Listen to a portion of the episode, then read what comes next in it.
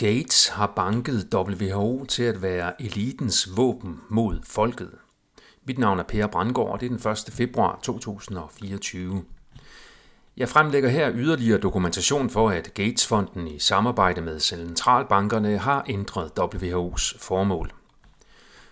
Global Alliance for Vaccines and Immunization, Gavi, blev etableret i 1999 og er nævnt som en milepæl i WHO's historie.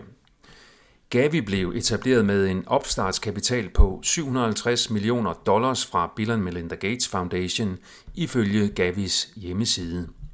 Centralbanksorganisationen The World Bank er sammen med Gates den anden store økonomiske partner i Gavi. Af andre milepæle fremhæver WHO svineinfluenza-pandemien i 2009, rammeplanen for pandemier i 2011, Ebola-udbruddet i Afrika i 2014 og coronapandemien i 2020. Ifølge en 2023-artikel i Euronews er under 20 procent af WHO's budget dækket af aftalen med medlemslandene om at donere en vis procentdel af deres bruttonationalprodukter. Det betyder, at over 80% af finansieringen af WHO kommer fra såkaldte frivillige bidrag, som kan være fra medlemsstater, NGO'er, filantropiske organisationer eller private enheder. Disse frivillige bidrag er som regel øremærket til bestemte projekter eller sygdomme, hvilket betyder, at WHO ikke selv kan bestemme deres prioriteringer. Det betyder, at WHO i modsætning til den generelle opfattelse af organisationen ikke kan sætte agendaen for den globale folkesundhed, men de er nødt til at arbejde for deres rige sponsorer. Det fremgår en videre af artiklen, at Bill og Melinda Gates Foundation donerer over 88 procent af det samlede beløb, som WHO modtager fra filantropiske organisationer.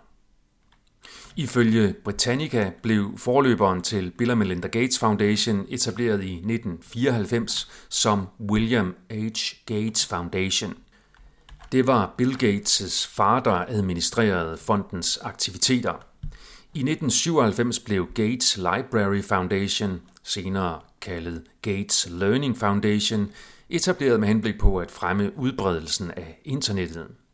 Bill and Melinda Gates Foundation blev etableret i 2000 som en fusion af William H. Gates Foundation og Gates Learning Foundation.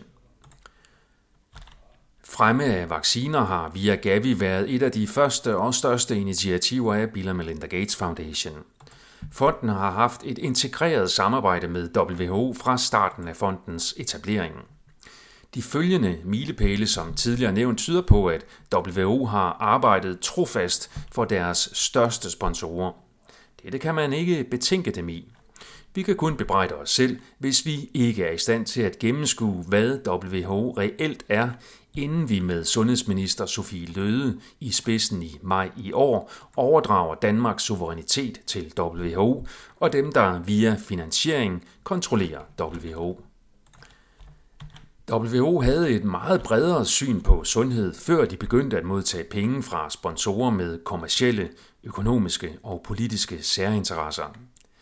Det er dette troværdige brand, som først med svineinfluenzaen, siden med covid-19 og snart med Disease X er blevet og fortsat vil blive groft misbrugt til at realisere en dagsorden, der absolut intet har med sundhed at gøre.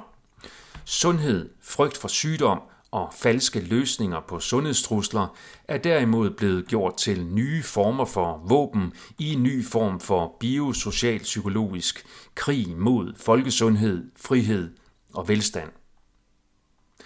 WHO handler dog efter min vurdering ikke kun om at sælge vacciner. WHO handler også om at omlægge det globale økonomiske system via frygt for virus til et digitalt og lydighedsbaseret pengesystem – den hypotese underbygges af centralbankernes massive finansiering af WHO, både direkte og via Gavi. Virus-vaccineagendaen er på en ganske smart måde blevet fusioneret med penge-digitaliseringsagendaen i en strategi, der sikrer, at dem, der har den økonomiske overmagt nu, også vil have den i fremtiden.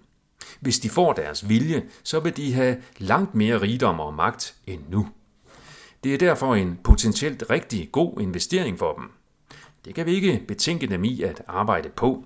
Vi kan kun bebrejde os selv, hvis vi er for dumme til at gennemskue det, stå sammen og sige nej tak. Lige nu er udfordringen, at WHO, der hverken er demokratisk eller har selvbestemmelse, ønsker at overtage Danmarks selvbestemmelse om alt, hvad der handler om pandemier og andre globale folkesundhedstrusler. Sofie Løde står derfor over for at skulle afgive Danmarks suverænitet til en global organisation, der ikke engang selv er suveræn.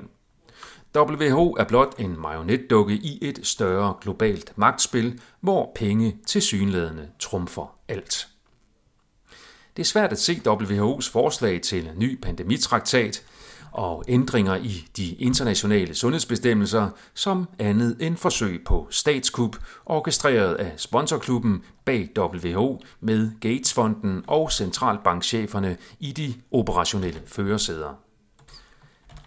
Der er efter min mening reelt tale om et forsøg på at besætte Danmark ved hjælp af stille våben, som vores kære kongerige ikke kan finde ud af at forsvare sig imod.